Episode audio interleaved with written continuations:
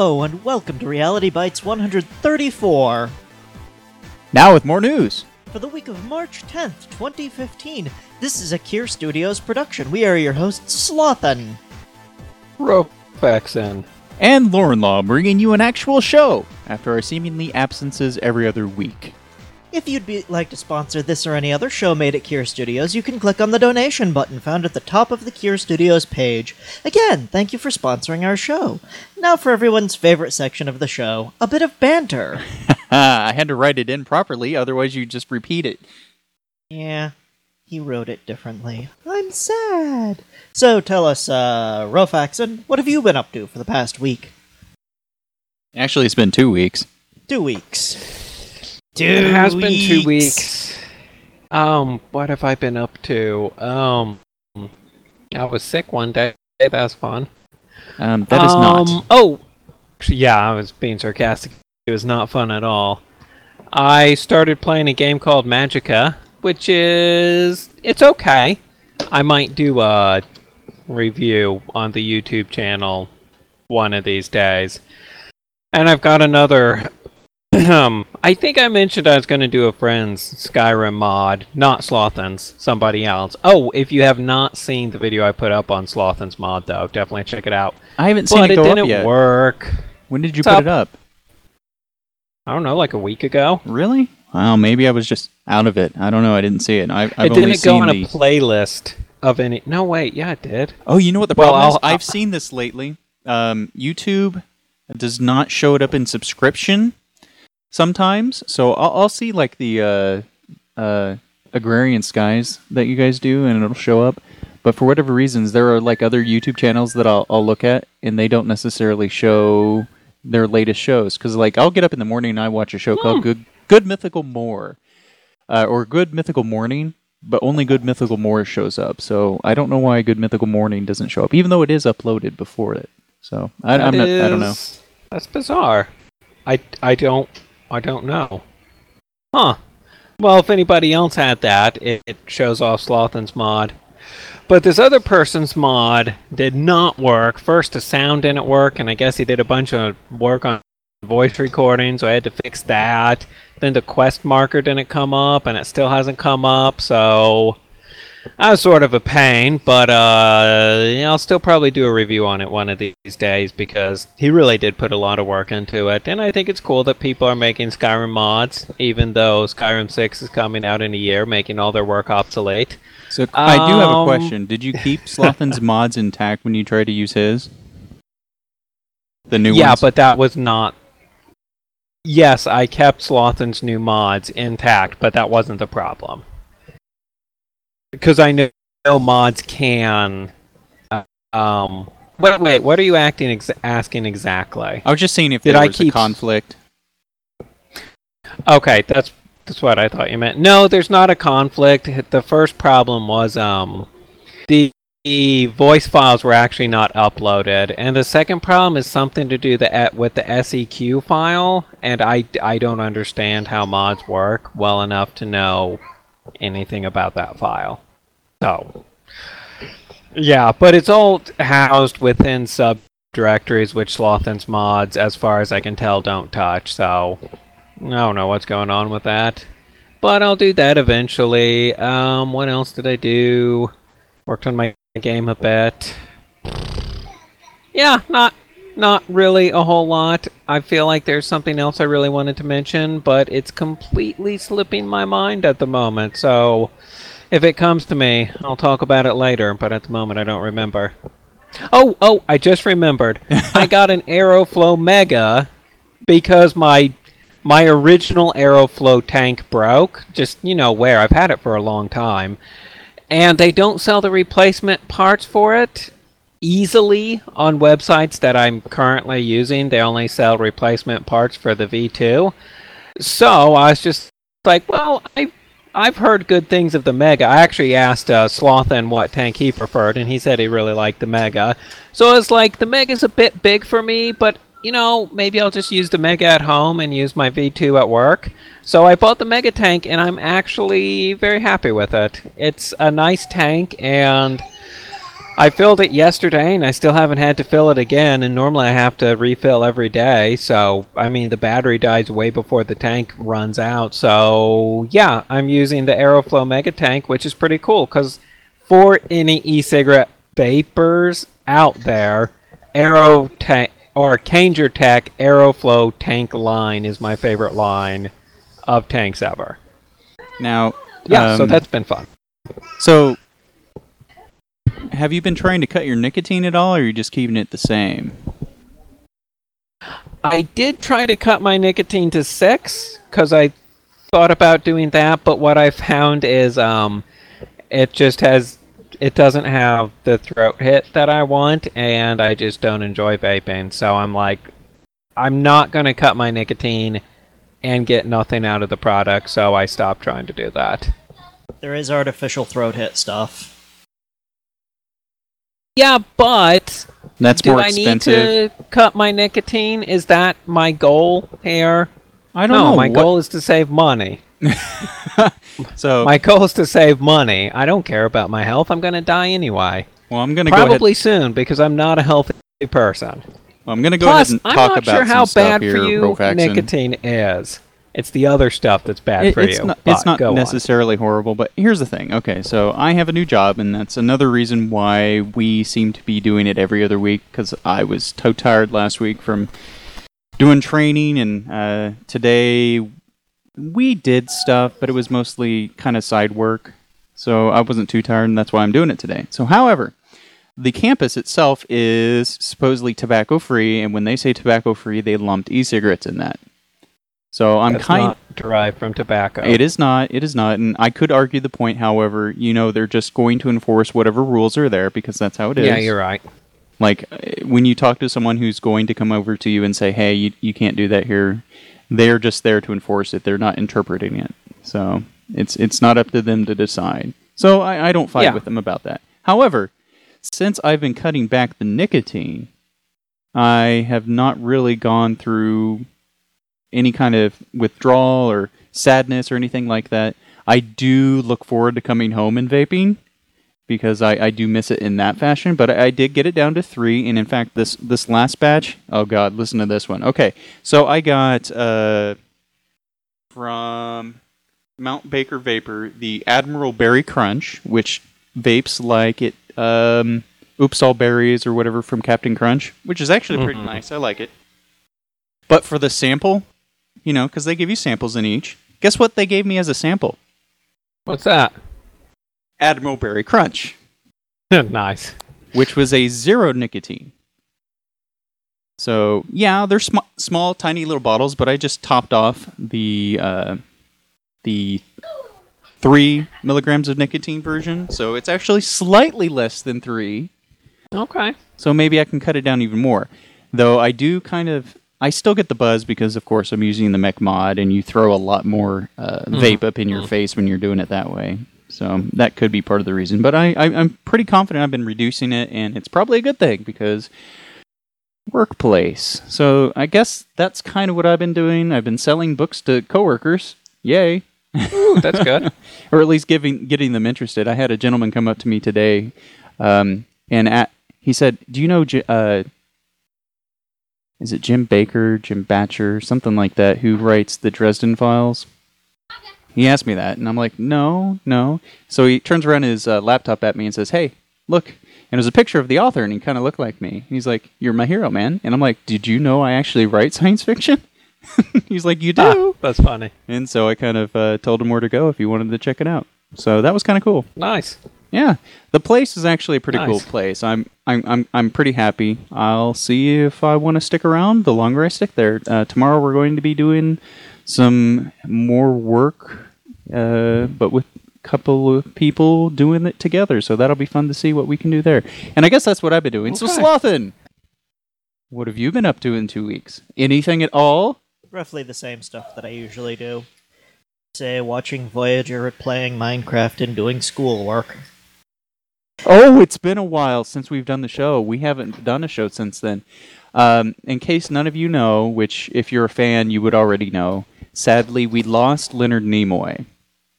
Mm, And to celebrate his life, kind of, sort of, we myself and Slothin uh, watched The Wrath of Khan, and I did get fairly misty-eyed there at the end when you see Spock being shot off into space while Scotty plays the bagpipes. I didn't. I don't describe it as uh, celebrating his life. Oh. I describe it as subjecting ourselves to an on-screen funeral for somebody who died that day, which makes us even more sad than we would well, already have been. yeah, I, I, I, I did go about and watch a lot more of the original series since then too. Just you know to get the feel once more of watching Star Trek, and you know they didn't do a horrible job. Yeah, it's a little campy, but that's to be expected. It's from that certain era, but Yeah. no, there were some pretty good shows back then, and uh, one in particular kind of stuck out. And I can't remember the name of the show, but it's the one where all the giant uh, cellular life forms are on a planet, and they're making people go crazy. Um, and Spock gets infected, and he's just full of pain, and he just kind of shakes it off because he's like, "It's just pain. I can, I'm just gonna logic it away." Hmm. You know, because it's not actually doing me any harm. It's just a sensation. It was very cool. I liked it. I have also been catching up on the original series. I forgot to mention that. And the timing was I had started watching it before Leonard Nimoy passed away, but it just so happened that the day he died, there was a very Spock centric episode. And I was like, oh, this is good timing. So I did watch that. But isn't it kind of And I- crazy? I, Isn't it kind of crazy? I like that it. I Last, think- last time we last time we we did a show, we spent like a half an hour talking about Star Trek, yeah. Yeah, we did. And Yeah. that was that was the Tuesday before he passed. So I don't know. Not a coincidence necessarily. It's just you know we're big Star Trek fans. At least I think I am. Well, it is a coincidence yeah. because otherwise it would be more than a coincidence, and I don't know if I'd say that. Okay, I worded that poorly. I'm sorry. Anyway, No, I Slothin, know I'm sorry. mean. I interrupted you. Oh, Oh, yeah. did you have more to say, Rufaxon? I'm sorry. I was just gonna say I I watched the episode real recently when Spock had to be the captain of the shuttlecraft because they crashed on a planet, and he really just played that role so well. And I guess thinking back that he died, you know, you kind of think about what he did in his life, but he just did such a good job in the role as Spock, and that role really made the show, especially for me.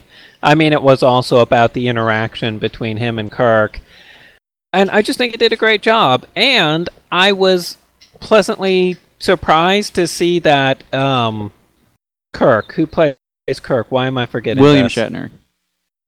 Thank you. God, William Shatner did like a two-hour Twitter conversation saying things about his time with Leonard Nimoy, and I I'd look him up if I were you. But one was great. Someone was like, "What was the best? What was the best memory? What was the best time you had with Leonard Nimoy or something?" And he was like. Every moment was the best. And I was like, oh, they, they seem to be like really legitimately good friends. And it was cool to read through those. Yeah, I think the best moment for them would probably be when when Shatner stole Nimoy's bike continuously, like every day after after uh. So Leonard Nimoy would be first in line at the cafeteria. Well, it sounded like Leonard Nimoy was not like Spock, because that was one of the questions. Like, was Leonard Nimoy like Spock? And it was like, he was like, he was a very rational, thoughtful individual, but unlike Spock, he was very loving. But it seemed like he was a very rational man himself, which is cool to know that um, his person kind of fit the character well. And of course, the best moment Leonard Nimoy ever brought to us was the Ballad of Bilbo The Baggins. Hobbit song? Yes. Yes. yes. I love that. That was awesome. Uh, anyway, back to Slothin. No need Sorry. to sad, sad stuff. Yeah, we stole your thunder there. Now I'm sad because I'm thinking of the lyrics to that, and it's making me sad. Is it really? Yeah. Well, the, uh, the, there, he he's done a lot of stuff. I, I particularly enjoy the uh, music video he was in, and also the uh, set of commercials he did with the uh, the guy who plays the new Spock. So that was kind of fun too. Anyway, nothing else, I assume, Slothin. Well, I was going to talk about how recently the Resonant Rise, which is the thing that was basically the skeleton of the Yogscast Complete pack, updated, and so now they're sort of fitting themselves into that, and because when I watch people play Minecraft, I end up playing roughly the same thing. Mhm. I made my own Resonant Rise pack, which is like none of theirs, and I've I've added some things to it because for some reason Resonant Rise took out Ars Magica 2 and made Speaking of Yogscast and, and Minecraft, Lucky Block Challenge, that's my favorite series they Yeah. got going now. I really enjoy that one. I liked it. That one is pretty good. They've had a couple of new ones lately because Sjin did one with uh, Xephos or uh, uh, Lewis. So there's only one with Lewis. Sjin so far. One with Sjin, and then there's a one with uh, the other guy. I can't remember his name. Duncan and Simon. That's they've got one new one that's Lewis, Duncan, and Simon. Do they? Okay. Oh. Also did I also watched the drop Which one, is okay. which was It's pretty okay. Oh yeah. Yeah, they they go up and the challenge is to splash Oh, into the the, water. plop. The plop. I'm sorry. I've listened to all of those within the last few days. Simply because I've been. I listen to people play Minecraft while I play Minecraft. I have to be That makes listening sense. because Well- it doesn't occupy enough of my. The, you need dual monitors. That's the only way to uh, do no, it. no, no, Yes. No. I'd have to have a different computer. I've been playing them on my phone beside my head. Oh, okay. All right. Well, I assume that's enough of uh, reminiscing about Star Trek because that is a wonderful show. It's far superior to Star Wars in every way. Flamore and uh, No, they're the premises for each of them are very different. They Star are. Trek is about exploration and being new things and people's reaction to that, whereas Star Wars is more about internal politics and con- crap well, like one that. is one is science fiction, one is science fantasy, Yeah, it's a really good way to describe it. But and both always both are both are valid, and you can enjoy Yeah, either one. But. I happen to be a science fiction fan. there is always a, a competition it seems between the two like a constant which is better question and i don't know why that is because they are actually very different things i mean they're not exploring the galaxy in star wars yeah it's just big fight It's something it is something completely different because everything's already explored, which is which is why I like Star Trek so much more because it's about exploration. Uh, Star should have Wars. And the Shatner unknown. the new Star Yeah. Wars, Oh, that'd be hilarious. and they need Carrie Fisher in the next new Star Trek. Oh God. Oh, did you hear about Harrison Ford? Oh, his plane crash? Yeah. Was it a helicopter? Uh, it was some flight thing. it's I a just plane keep seeing pictures of the uh, Millennium Falcon crashed into a golf course. Yeah, well, he seems like he's okay, so I hope everything's okay with him. Let's let's continue on from sadness, though, Sloth. And why don't you read the first news story of the week? World's first grid connected wave power station switched on in Australia. It also supplies zero, es- zero emission desalinated water. Ooh. Damn it! Somebody's stealing my floating desalination center ideas. Although mine was solar, not wave. Both. You could, and then you would have more power, right? Just do a wave station that has solar panels on. The world's first grid connected wave power station has been activated off the coast of Western Australia. Wah! After more than a decade of testing and demonstrations, Australian company Carnegie Wave Energy has switched on a pilot project that has begun feeding waves generated energy into local into a local WA grid. The first array of wave power generators to be connected to an electricity grid in Australia and worldwide, said Ivor Frischknecht, CEO of the Australian Renewable Energy Agency. In statement, the agency has provided 13 million of the 32 million pro- dollar project. The company's technology, named Ceto after the Greek goddess of the sea, converts ocean swell into zero emission renewable power and zero emission desalinated water, which is arguably probably the more important thing at the given that I, I don't know. It would depend on how much energy it's expect. What Maybe. their reducing supply of that on the planet. The company says its system is different from other wave energy devices as it operates underwater where it is safer from large storms and corrosion and invisible from the shore. That's why you couldn't do solar. You are cutting out, actually. You were whispering. You need to hold the mic closer to your mouth. Sorry, Yeah. I'm getting feedback from Rofexen. The round submerged sorry i was trying not buoys to are- interrupt the show That's fine. The round submerged buoys are tethered to seabed pump units, which are installed at a depth between 25 and 50 meters. Waves crashing into the buoys drive the pumps, which push pressurized seawater through a pipeline beneath the ocean floor to an offshore hydroelectric power station. Here, the high pressure water drives a turbine and generates electricity. Sorry, we're doing multiple things right now. I'm trying to make him a little bit louder so he, you know, doesn't cut out. The high pressure water can also be used to supply a reverse osmotic desalination plant, placing or reducing reliance on greenhouse gas emitting electrically driven pumps usually required for such plants, the company states on its website. As Sophie Vorrath reports for Renew Economy, the project will sell power to the Australian Department of Defence to supply Australia's largest naval base, HMAS Stirling, which is located on Garden Island. It will soon also sell fresh water to the base, once Car- Carnegie's newly commissioned desalination plant is fully integrated into the project. So far, only two of the project's three buoys have been installed. You can watch the sped up installation of the second buoy, though be forewarned the accompanying music might make you dizzy.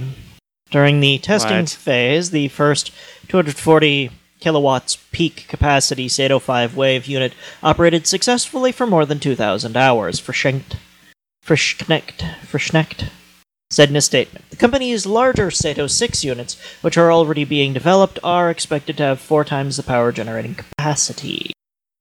Uh, that's probably good enough, right? There's barely any left. Carnegie Chief Executive Michael Ottava- Ottaviano told the West Australian the project could pave the way for much bigger versions capable of powering towns. The challenge from here on is really about the scale and cost. We need to make the technology bigger, we need to make our projects bigger because that's what allows you to get the costs down. Our wave resources in Western Australia are the best in the world, and theoretically, the resources that hit our coastline every day could power states state ten times over. Ah, he told news. Okay, well, summarize that for me. Wave power station. Woo. Desalination, wonderful thing. Like you said, it's it's like a resource that we're having trouble maintaining, which is strange because it's water. It makes sense. It's The fresh water. that we have I know. But Got since we have of salty water. Yeah, there is. So you know, if we can desalinate cheaply, that's that's uh, actually a very good thing. Especially if you think about it, uh, if we could start colonizing the oceans instead of just living on land, hey, that's something we can do, and that'd be great. We could still fish, or we could even have our own plots of land and uh, put fresh water on it. Then, so that'd be kind of neat. Um, I think this is a step forward, a, a wave of the future, if you would. No response, Rofaxon. I just got it. Uh, um, no, I just got your wave of the future joke. No, that's cool. Uh, I guess any sort of renewable energy stuff is good. well, speaking of energy, Rofaxon, what's our news next story? well, this is a must-have item for everybody. Uh, let's see the. Oh, I'm sorry, my internet messed up. The Wank Band is the first gadget that harnesses the energy of masturbation. And you're the one that Who selected this that? story. Yeah, because it was awesome. The in, the energy crisis could be over after Pornhub tapped into one of the world's greatest unused reservoirs of energy. Yep, the furious wrists of internet masturbators, many of whom are, of course, glued to Pornhub. Ever, ke- uh, uh, ever keen to stay classy, porn to create dirty energy by wearing the wank band while uh, self-pleasuring and has urged users to come up with their own ideas using the hashtag hashtag wankband. I'm not looking at that. The wrist-mounted gadget contains a kinetic charger that can be used to power up gadgets such as iPhones. Um, if they hadn't called it the wank band, I feel like people may have actually bought it. Well, I Uh, mean, Pornhub here- the- says the the thing about it is it's it, it's it's it, you can generate the power just by walking around anyway, right? But Yes. yeah, so Yes. it's a it's a good thing to have. But yeah, you're right. The wank band might not be the best Yeah. name for this. Product. I product. mean, if this was a product that's like, oh, harness the power from walking around, I may actually consider buying it. Then you know you charge your phone from it, and that's cool. You do a little green stuff, maybe market it towards like eco-friendly people. But they called it the Wank Band. I mean, it will never sell anything now because of that name. Yeah, I mean, put it But it it's on still your a neat idea. put them on your uh, ankles. Walk around. You know, uh, Yeah. Yeah. if you're if you're a constant tapper of feet. You What? could, Yeah. if you if you decided to use it like that, they could just make a larger model and call it the Ank Band. What? Oh God. uh, uh, that they could.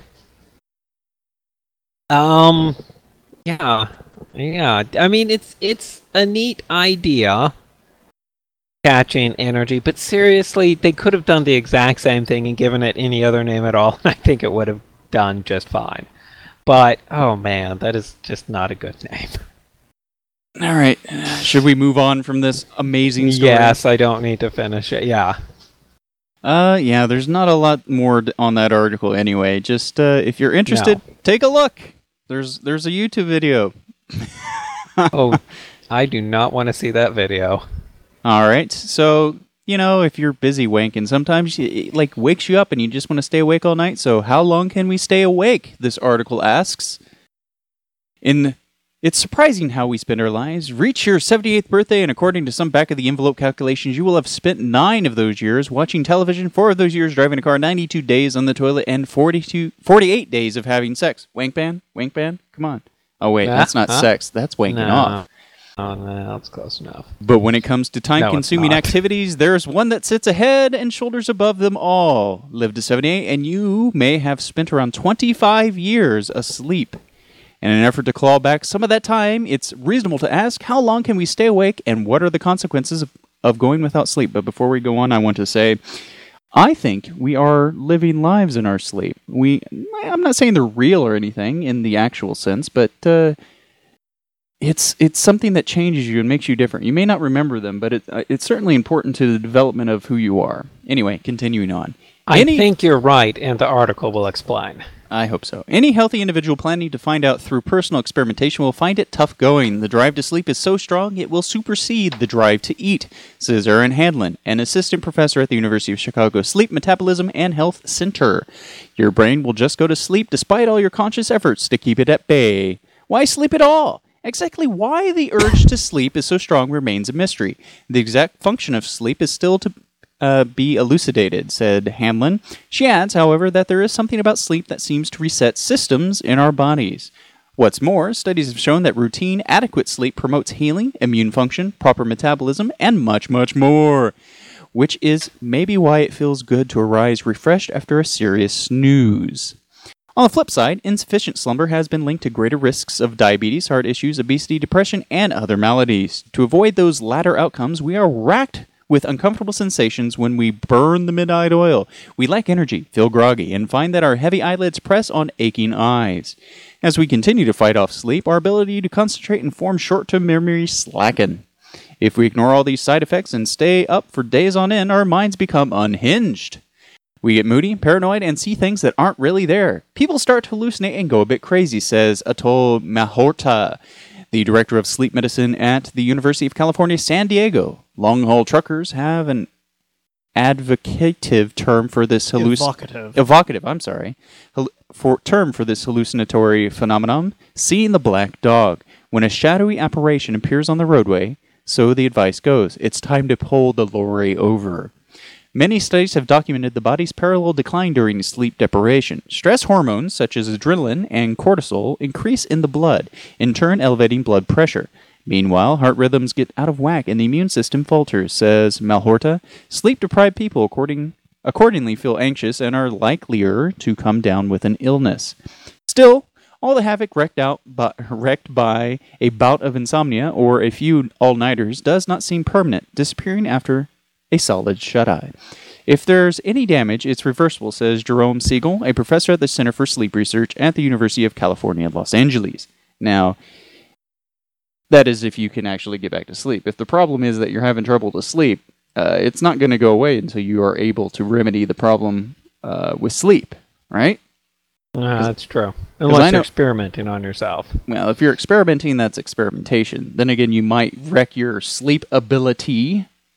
If you go for too long. I've known many a people, many people, many a person who has gone without sleep, you know, for school or for work or something like that, and then they start having trouble sleeping when they never had it before.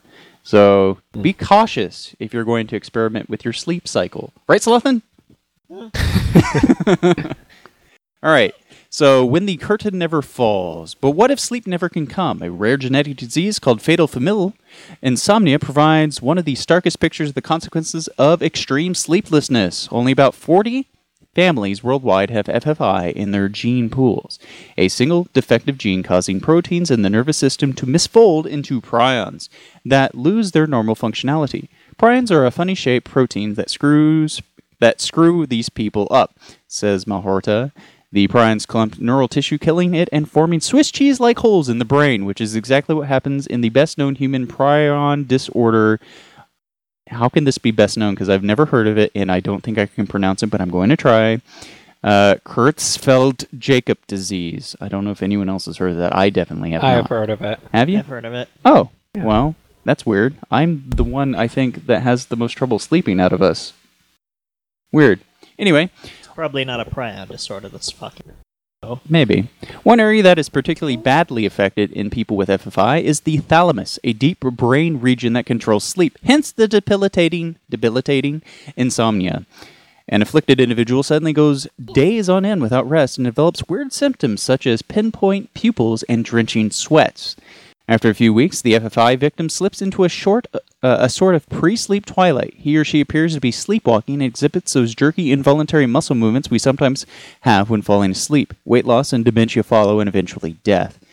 Um, I kind of had some of those things, but uh, I think I'm better now. Hopefully not the death one.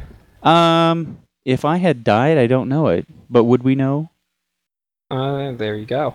Yes. Anyway, still, sleeplessness per se is not thought to be lethal. Be the lethal agent because the FFI leads to widespread brain damage. I don't think it's sleep loss that kills the individual, says Siegel. Similarly, the oft used uh, torture tactic of depriving human prisoners of sleep is not known to have similarly caused anyone to die, although they will still suffer horribly. Along these lines, animal sleep deprivation experiments provide more evidence that lack of sleep in its own right might not be deadly, but what prompts it may well be. So I could continue on. There is not that much more to go on, but you know, why don't you go ahead and go out there and read it yourself? Basically, it's saying you could die without sleep, but your body will probably shut off and you will go to sleep no matter where you are. Now, if you're driving, you'll probably die. Uh, definitely, we need sleep. We can't go without it. But I was thinking when you're reading this story, is the take home point after some time your body will stop working right, so you turn it off and you turn it on again? Yes, yes. Uh, much like many a machine in a computer, if you reset it by turning it off and turning it back on, things tend to work better afterwards. Yeah. I just think it's sleep is one of the really neat things because it's got some really negative consequences if you don't do it. But why? Why do we need to sleep? And why eight hours a day? Couldn't it reset a little quicker than that?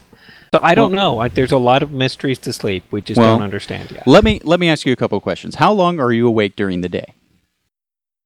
Um, whatever 24 minus 8 is, what, 16? 16 hours? Okay. Approximately. So you think about it. How much information might you gather during a day of you know being busy, active, uh, learning new things, doing new things, seeing new things, talking to new Um, people? It, it would be a lot. It'd be a lot of information. It could be a very lot. So eight hours to compress that, uh, work on it, think about it, help it change you, make it Encode mold you it, and shape yeah. you. You know, uh, you know, reform it, put it in places that make sense, so you can recall it later. I, I say sleep is a eight hours. That's that's not that much if you think about it. I mean, it's a third of your life, but hey, Yeah. it's, it's not that bad. And it seems like we really need it. And I suppose the idea is you think of the brain as in real time storing this information like a computer would. But yeah, it may be more like a batch process where you gather the information all day and then you have a poll and then at that point in time it's actually calculated and processed. I so, I Calculated, don't know. processed, and Maybe it is. reduced. You know, we got to compress And it as reduced, well. yeah. because Well, you're not that's true. remembering I mean, if you- everything. Right. And if you have a database, you have to do the compact and repair once in a while, or you'll just run out of room. So maybe it is the same in our brains.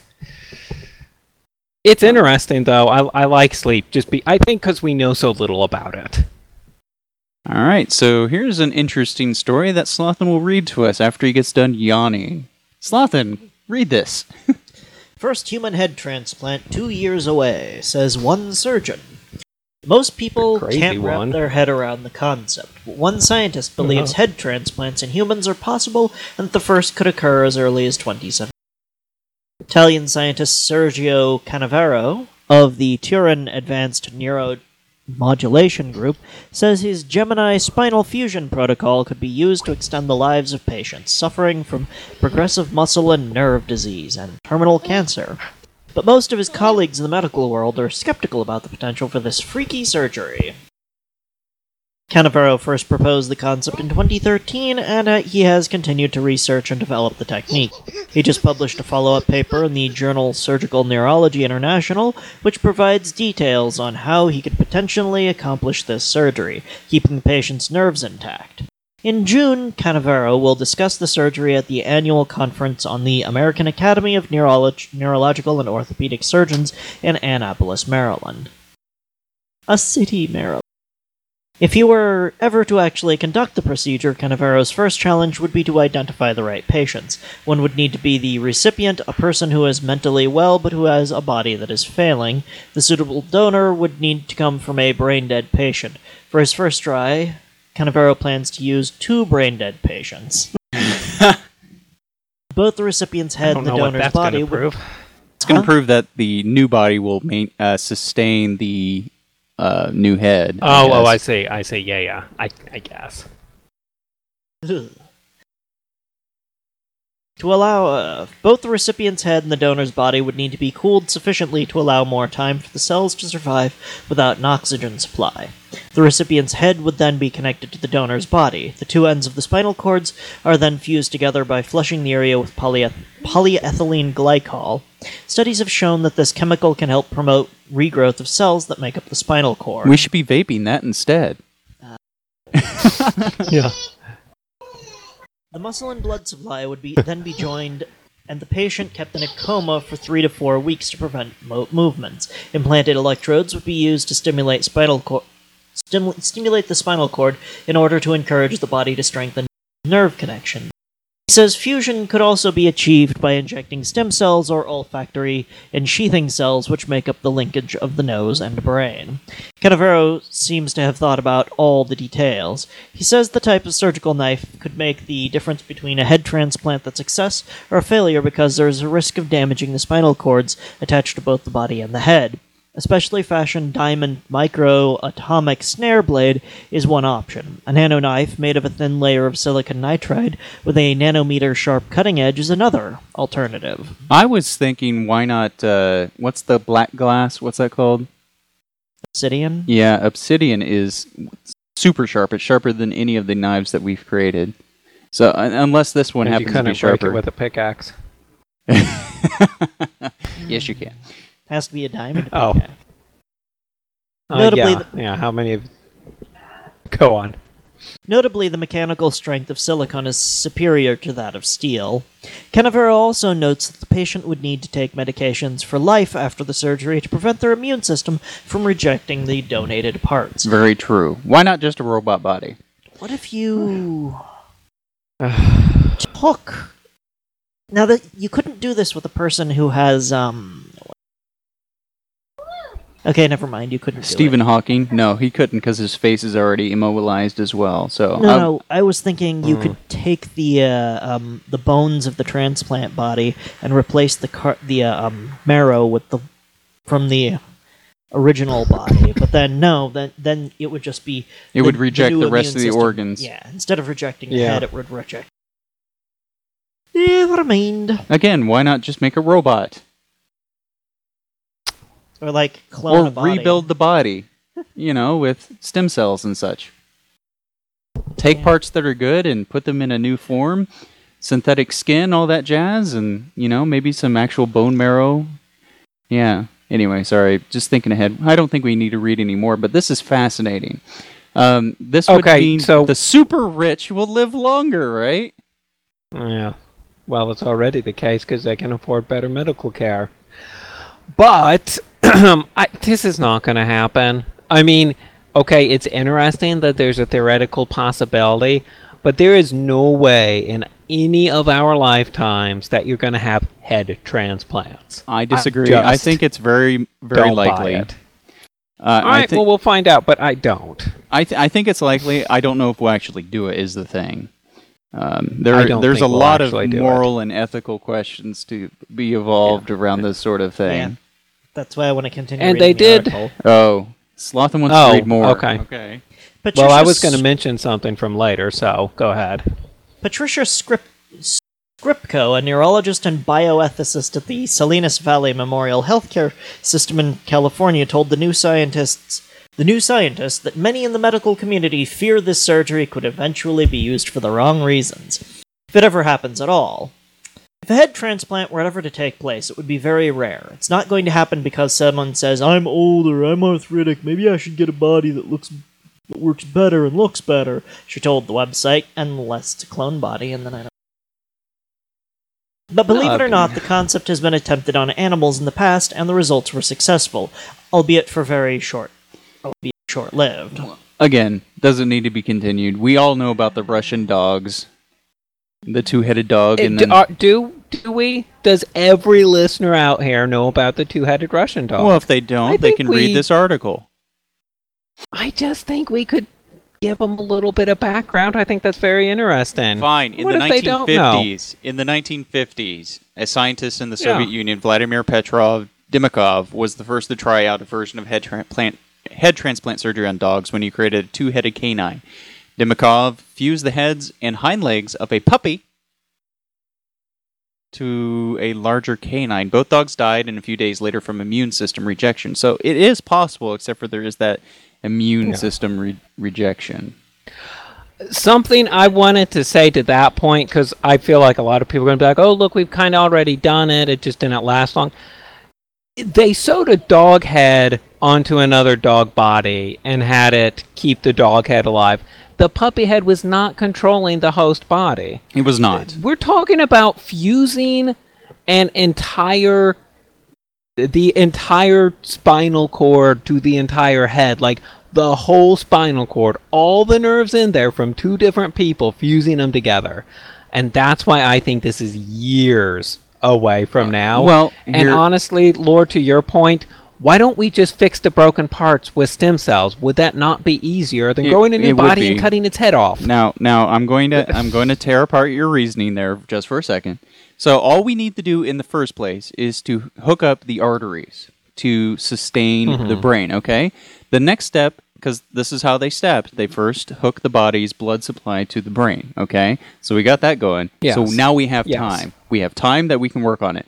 So after that, we take the time to fuse the uh, is it neurons? Uh, what is it? no it's not Ner- um the nerves. Nerves, We, we, we hook the yeah. nerves together and, and hope that it's going to be fused. That being said, everyone should read the book uh, To Sail Beyond the Sunset. No, that's Uh, because- it. That's a good book. You should read it too. But no, uh, you should read uh, I Shall Fear No Evil. It's about a man who gets his head transplanted into a woman's body.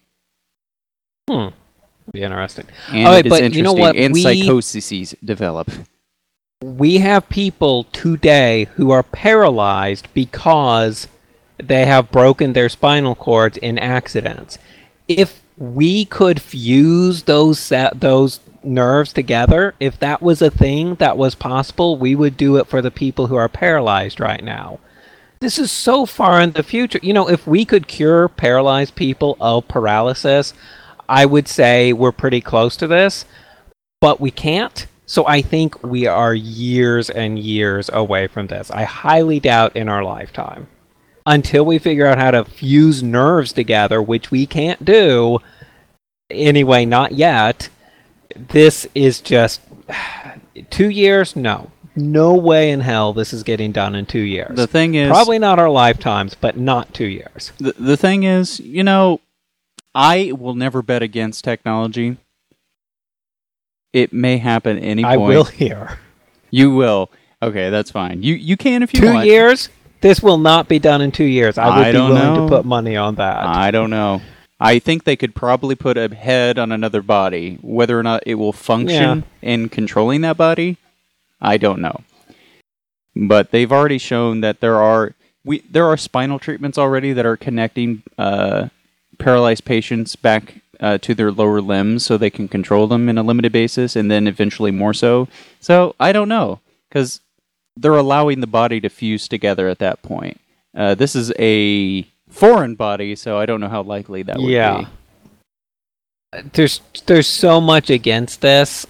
I mean, if the guy wants to spend his time and money on this, I'm fine. I'm not telling him he shouldn't, and I think it's an interesting concept, very much so.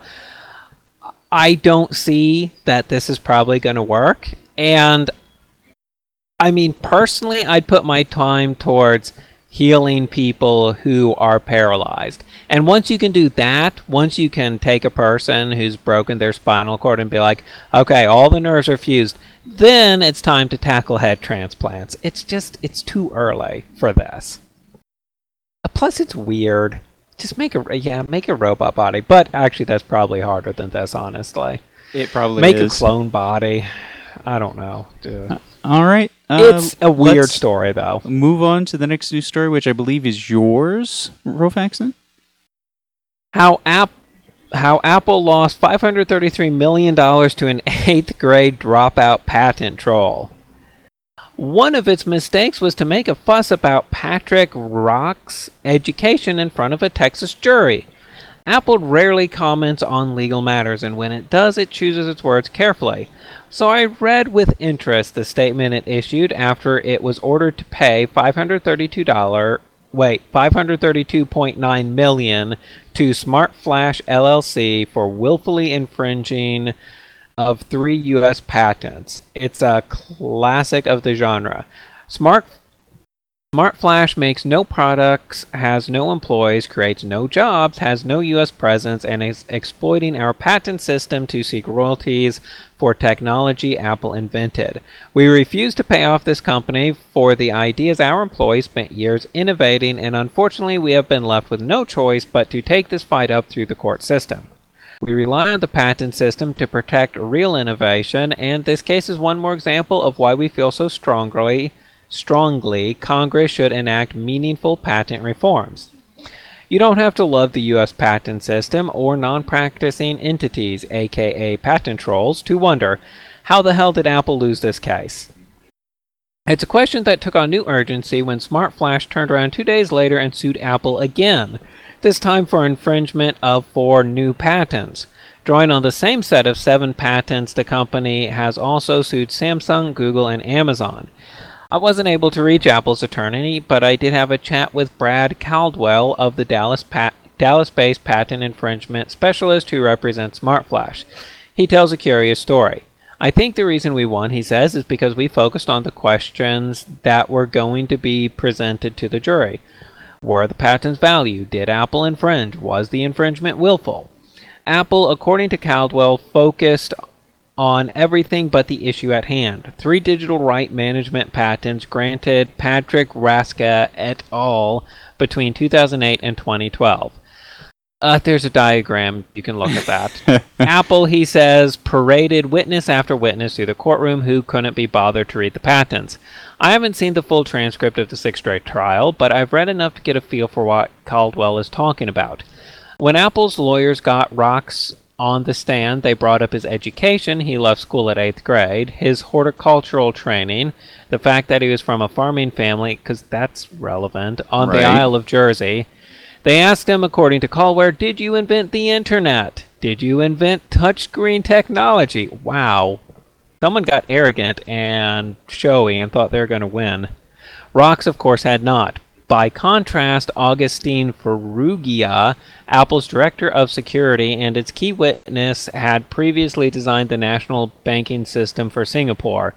On the stand, he said he too hadn't gotten around to reading Rock's patent. They thumbed their noses at other people, said Caldwell. They acted like we're Apple and we have no, needs, no need to respect other people's intellectual property. The jury, I'm told was paying close attention. They took notes, they deliberated for eight hours, they found for the plaintiff. I don't know whether Apple copied Rock's intellectual property or even knew of its existence. I don't know that it's worth half a billion dollars. I don't know where Rock's got the technical chops to file these patents, and I'm certain and I'm certainly not qualified to whether to say the US Patent Office should have granted them. But I think I know how Apple lost the case. Update for the fiercest and most oh, that doesn't matter.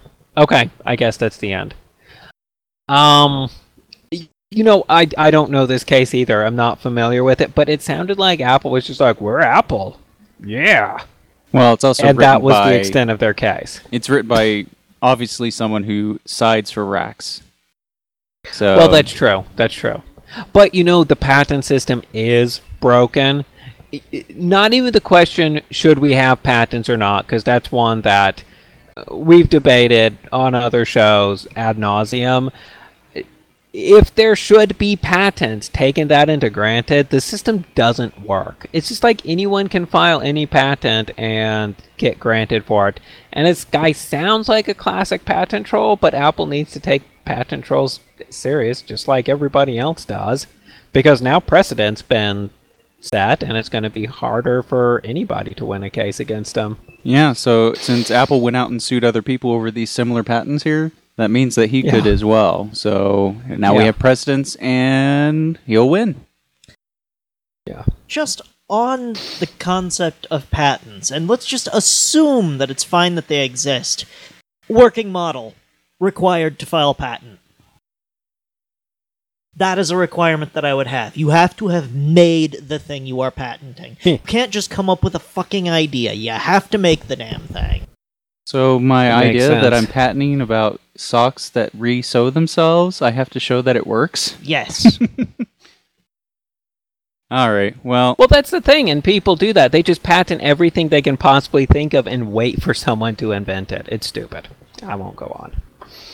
All right. It's about time for us to do hyperspeed, and I know I'm kind of copping out because you know it's my turn to read something, but I'm going to because we're coming up near the end of the show. Maybe I grabbed too many stories, but here we go. Uh, Robo Bear Robot Care Bear, designed to serve Japan's aging population, and it is a creepy motherfucker. Look at that thing; it's creepy. What do you think, I can't. I think it it's creepy, but the per- the patient that it's moving around, I mean, maybe this is like that stereotypical Asians don't age thing, but she does not look elderly to me. Okay, can you please send me the link? I need to see this. I would, but I can't. Sorry. Oh. What? Go ahead and read the next story. I'll I'll I'll do it. Uh, Slothin or me? Uh, you. Baby tortoise born on Galapagos Island for first time in 100 years. That's pretty cool. Uh, I don't know if I need to say anything else about that. A turtle was born for the, For the first, first time, in 100 years. Yeah, that's crazy. That's pretty neat. All right, Slothin. In the picture, the tortoise looks like a sandwich. It did. Lab in Berkeley accidentally discovers solution to fix color blindness. Now that should have probably been further up in the notes, but I was slacking. Accident. I was slacking. I'm sorry. It's creepy. Yeah, you saw the bear. Yeah.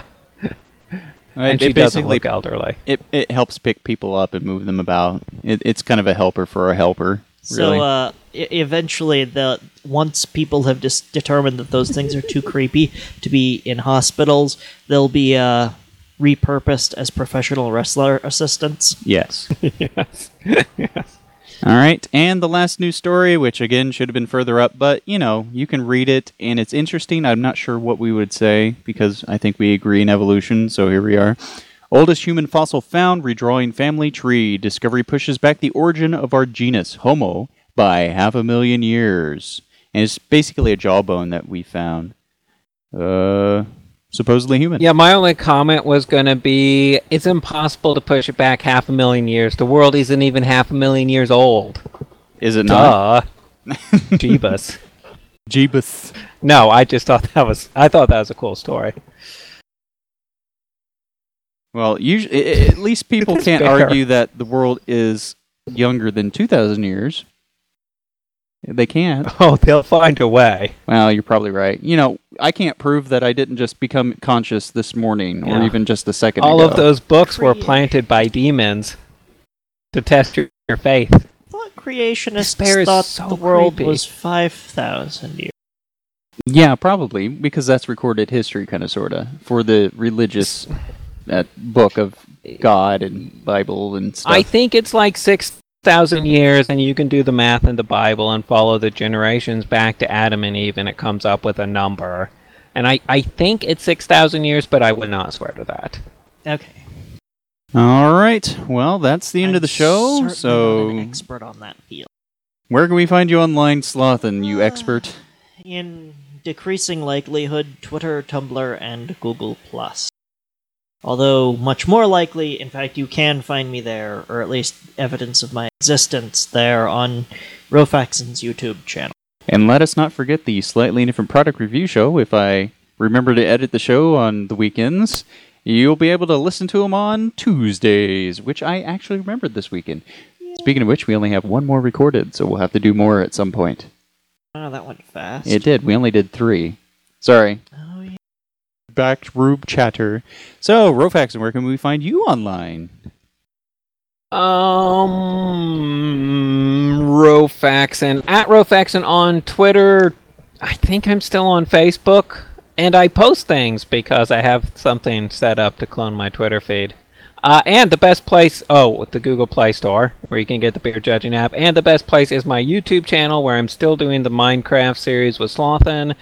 And I put out a review of Slothin's mods, which are actually really cool. So if you play Skyrim at all, I'd really check that out, or just go to Skyrim Nexus, type in Slothin42, and download his mods. Yes, and if you happen That's to it. like Rofaxon's uh, videos when you see them on the channel, go ahead and like those. If you don't, go ahead and subscribe. Yeah, exactly. That's how it works. Yes, and I, of course, can be found as Lauren Law on Twitter and my anime list, but everywhere else you can find me as Cure Studios, for example, Twitter, Tumblr, and Google Plus. Slothin. Thank you for listening to today's show. We welcome you to visit our site at curestudios.galaxy15radio.com, where you can click the donate tab at the top of the page to give us boosts of moral support. Also, if you have any feedback or news for the show, please send an email to curestudios at gmail.com. If you like our show, please subscribe, and just for friends, let your family and fun know about us by giving them copies of our show. How Rofaxon. Uh, let me clarify. Let me clarify. Let me clarify. If you like our show, please subscribe, and just for funsies, let your friends and possibly family know about us by giving them copies of our show. Is Hal Rofaxon. There we go. Um, well, what you do is you get the creepy robot bear and just fill its giant creepy robot bear arms with tons of flyers that have the URL and just have it drive around and uh, hug people and give them flyers. I just Um, anything that involves the creepy robot bear will work.